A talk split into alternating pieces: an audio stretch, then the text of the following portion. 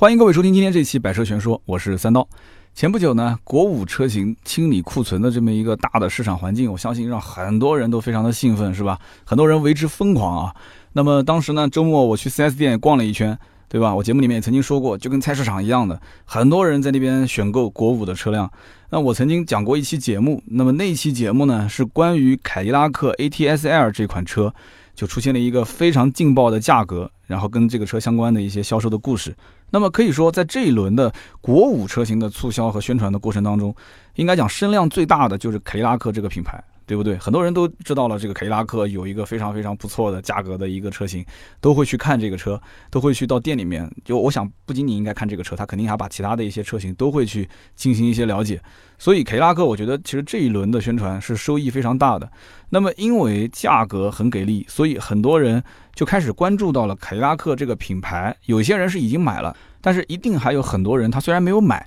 但是他开始关注这个车了，关注这个牌子了。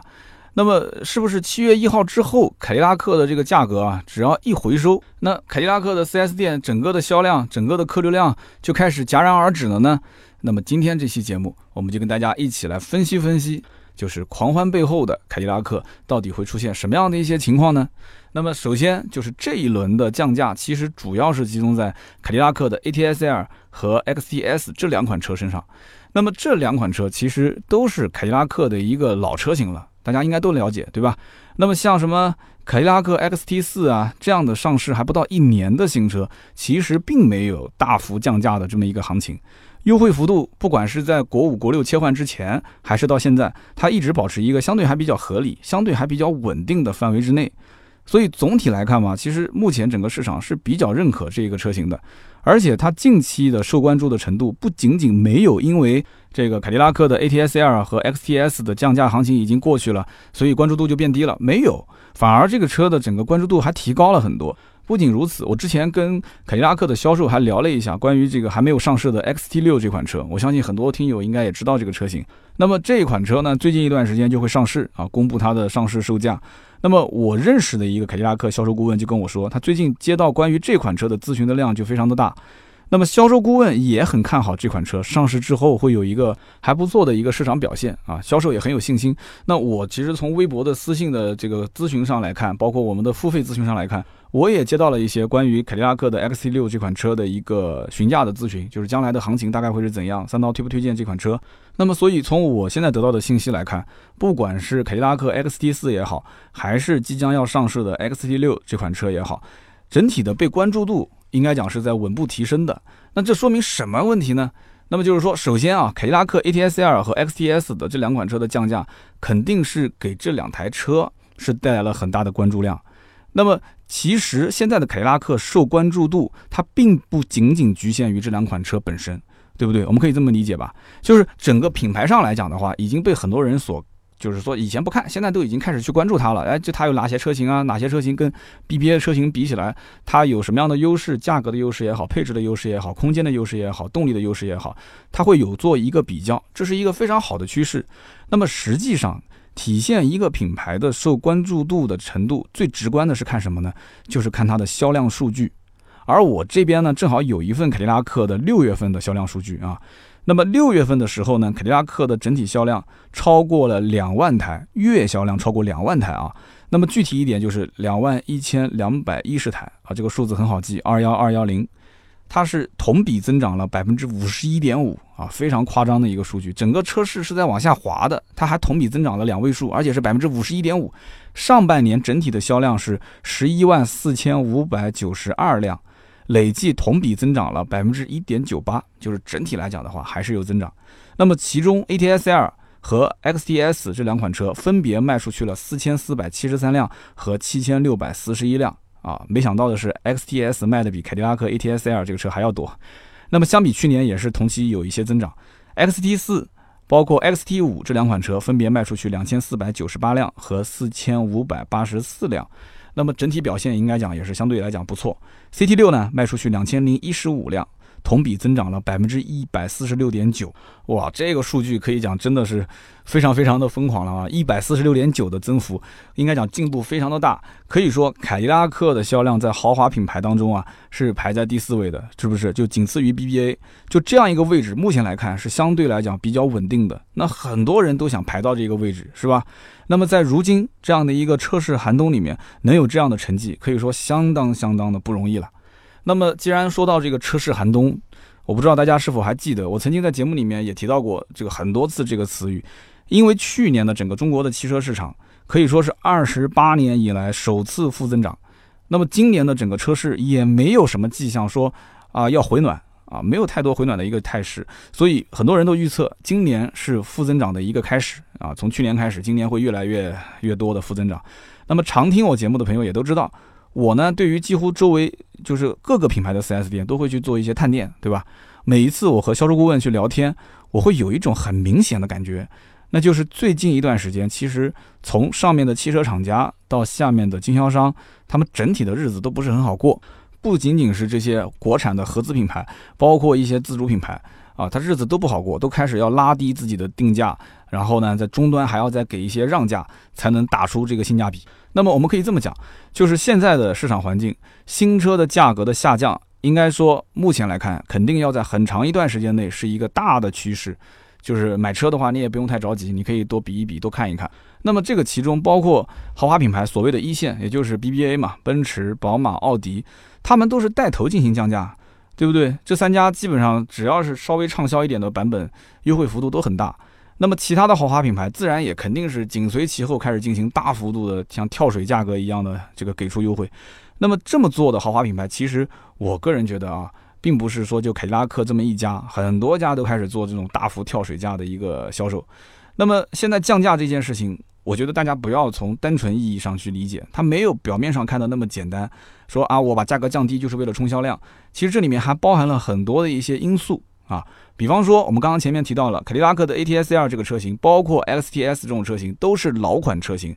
那么，比方说 ATS-L 这款车，它全系都是国五排放的标准。七月一号之后，不是很多省市都开始执行国六标准吗？国六执行之后，国五的车是不能上牌了，是不是？所以经销商肯定要大幅降价抛售，这个是情理之中的事情。那么，另外这个车型也是在进行更新迭代，所以一方面是国五国六切换，另一方面是老款车型的清库抛售。它进行这么大的降价，我觉得很多人也应该能理解。但是这两点因素你都知道的也不一定很多，是吧？那么第二一个呢，就是关于减税降费这件事情，我节目里面曾经也提过。之前呢，也就是在四月一号的时候，今年四月一号，国家下调生产制造业的一个增值税税率这件事情呢，我曾经在节目里面有分析过，对吧？从原来的百分之十六降到了百分之十三。那么那个时候，很多的厂家为了响应国家政策，对于旗下的很多一些车型。都进行了一定幅度的这个官方定价的下调，就俗称叫做官降。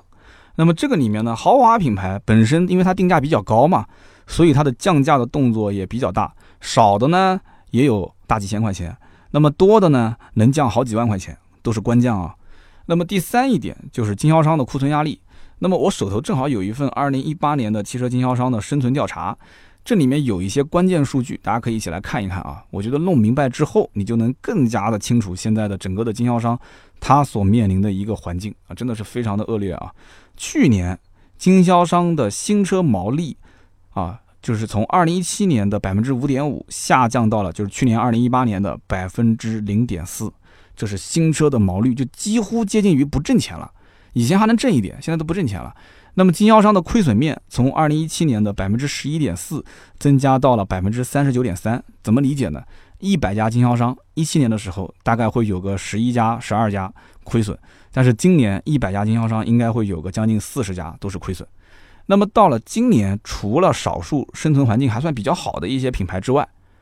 很多经销商的新车毛利都是负数。就刚刚说的新车毛利零点四，其实还是被很多一些能挣钱的品牌平均下来之后。啊，带出了这么一个数据，很多其实已经是负数了。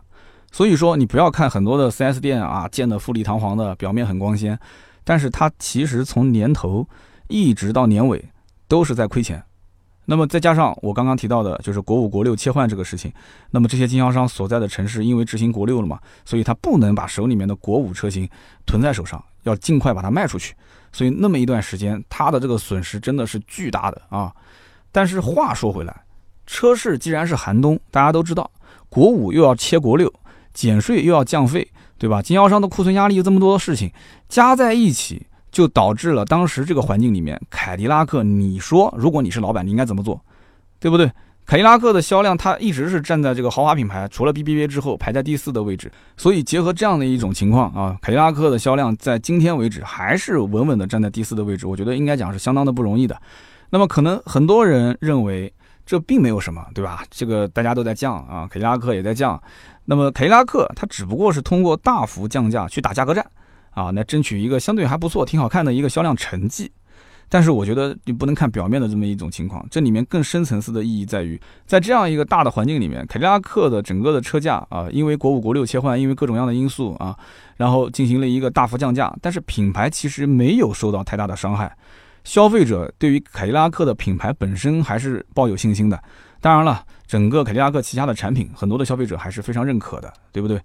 那么说完以上的这些比较概括性的东西，那么下面呢，我想跟大家一起啊去分析一下，就是凯迪拉克的这个降价行为，那么给大家到底带来了哪些啊比较有用的、实用的信息，我们可以一起来分析一下。那么首先呢，就是具体的事情要具体分析。那我之前也提到了，对吧？这一轮的降价主要是集中在凯迪拉克 ATS-L 和 XTS 这两款老款车型的这个身上，它究竟到底有多老啊？很多人我不知道有没有了解过。凯迪拉克 ATS-L 是二零一四年的八月份上市的，而它的进口版本，也就是 ATS 啊，就是不带 L 的这个版本，它是在二零一三年十一月份上市的。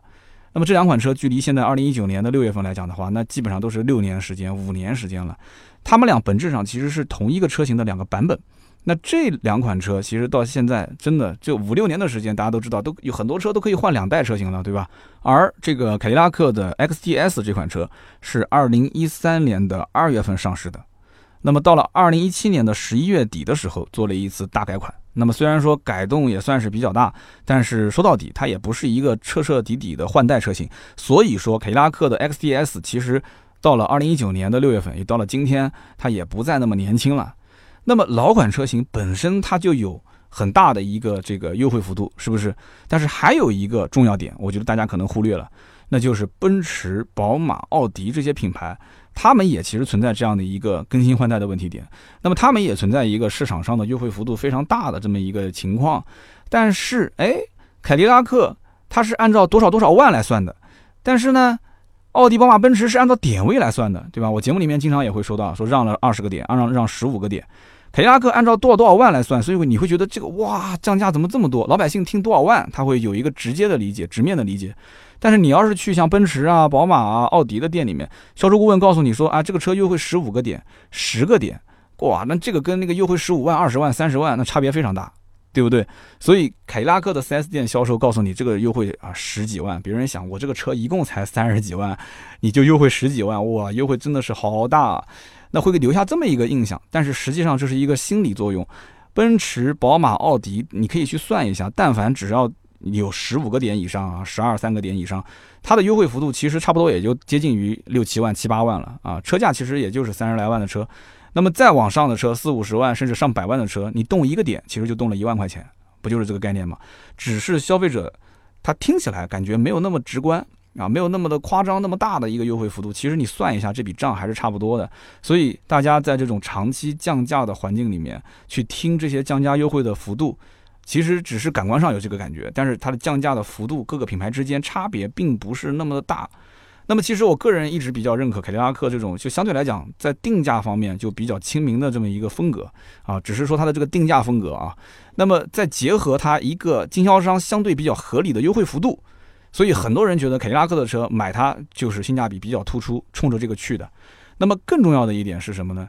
啊，如果我们对比一下美国市场，美国大家都知道汽车市场新车价格都比较低，你拿那个市场的价格和中国市场的价格，在豪华品牌整个的车系里面去做比较啊，拿官方的定价去做比较，你会发现凯迪拉克其实是所有豪华品牌当中，中国跟美国或者说是国内跟国外之间差价最少的一个品牌。啊，它的一些车型在优惠之后的价格，甚至可以做到中国的这个售价跟美国的售价几乎是一样的，没什么差别。那你要知道，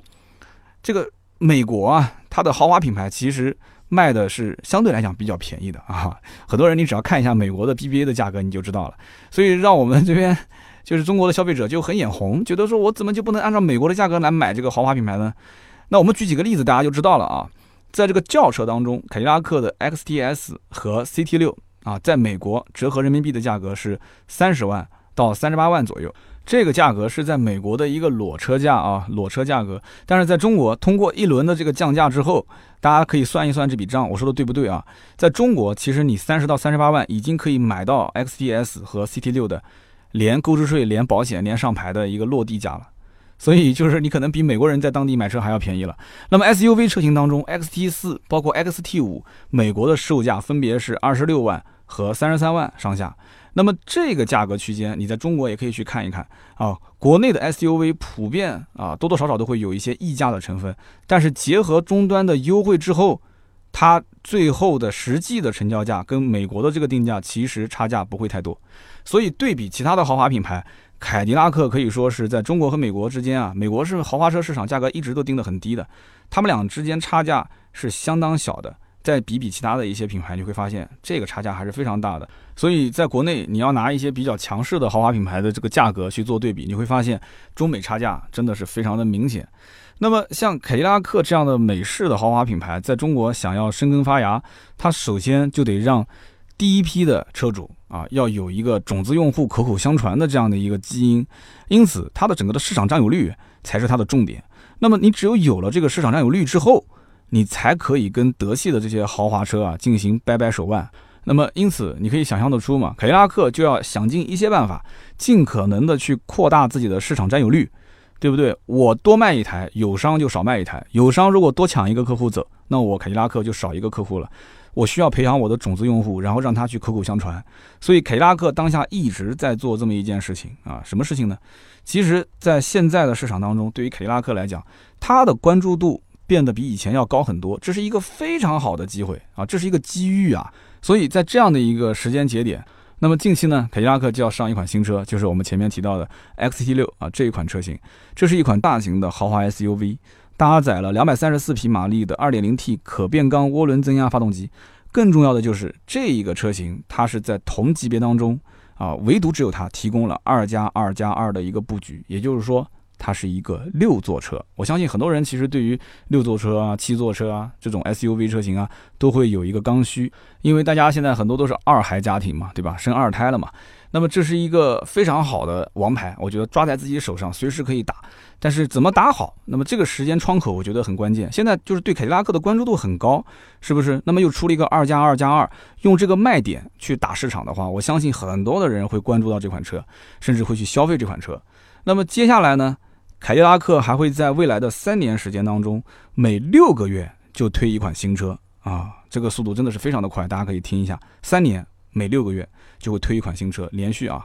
那么在保持自身的一个品牌的活力的同时，它可以进一步的去扩大旗下的产品阵营，可以得到更好的、更高的一个市场认可度，以及更好的一个消费者的口碑。那么同时呢？在凯迪拉克的这个品牌身上，我也看到了它积极进取的一面，一直在加大自己的迭代升级的一个力度。那么我相信后期的更新的周期也会变得越来越短，它也是在不停的去做强，去增加自己的一个产品竞争力。那么比方说，全新的这个动力系统，凯迪拉克在很多车型上搭载了模块化设计的一个第八代 EcoTec 的发动机，这个 2.0T 可变缸涡轮增压发动机，而且匹配的是九速或者是十速的手自一体变速箱。那么当下这个环境里面，大家其实对于发动机啊、引擎以及变速箱的匹配都是比较在意的。那么这个大家可以以后在试乘试驾的过程中，可以去好好的体验一下。那么与此同时呢，在移动的互联领域，那大家都知道现在都是讲究车联网嘛。凯迪拉克推出了全新一代移动互联体验的 CUE 系统，也就是 Q 系统。那么应用车联网的云服务。它的同时可以提供一个千人千面的智能推送服务，也就是根据你的使用习惯推送相应的一些内容。那么这是一个人工智能的技术，可以为车主去量身定制他所想要的内容推荐。那么在这个设计领域呢，凯迪拉克又采用了风尚版和运动版的一个双外观的设计，对吧？了解过的人应该都知道，双外观设计就留给了市场和消费者更多的一个选择余地。那么在当下又很流行这个智能驾驶啊，在这个领域当中呢，凯迪拉克呢又研发了一套叫做 Super Cruise 这样的一个超级智能驾驶系统，它可以拥有驾驶员注意力保持系统和高精地图数据系统两大核心技术。那么与此同时呢，也是目前汽车行业当中啊唯一在量产车上装备了驾驶员注意力保持系统的一个品牌。那么这一套超级智能驾驶系统也获得了不少的奖项啊，有机会我们后面可以再聊。那么现在呢，凯迪拉克在全国的经销商已经有两百九十多家了。那么其中呢，按照全新标准去建设的凯迪拉克经销商已经有了一百三十多家啊，所以大家可以去比较一下自己最近的这个凯迪拉克的 4S 店是不是按照新标准建设的。那么而且豪华品牌当中啊，比较容易忽视的，比方说像三四线的城市也建了不少，而且都是比较高规格的小型的销售服务网络。那么这一点我觉得也是值得肯定的。为什么呢？因为很多人在一些三四线城市啊，他可能找不到自己想要买的这个豪华品牌的 4S 店。啊，甚至是销售网络都没有，所以他不太敢买这个品牌的车。买完之后，他怕他的售后服务没有一定的保障。但是凯迪拉克在三四线甚至更小的一些城市都有啊，它相应的服务网点。因为其实对于豪华品牌来讲的话，大家不仅买的是产品，对吧？他们其实对于服务的要求更高。这就是豪华品牌区别于普通品牌之间的一个比较大的地方。其实这个大家都能理解啊，就是现在这个环境里面，消费者更愿意为服务来买单。好的，那么以上呢就是今天节目的所有的内容，感谢大家的收听和陪伴。那么如果说大家对于凯迪拉克或者是凯迪拉克旗下的相关的一些车型有什么样的一些疑问的话啊，有问题你都可以在节目下方进行留言和互动。那么留言互动也是对我最大的支持。那么后期呢，这个凯迪拉克的 XT6 这款车上市之后，我也会进行一个试驾和体验，那跟大家可以好好的聊一聊。因为毕竟像这款车二加二加二的布局，那我之前已经接到了很多的人一些咨询，那以后有机会的话，我可以在节目里面跟大家来说一说。好的，那么以上呢就是节目的所有的内容，我们下期接着聊，拜拜。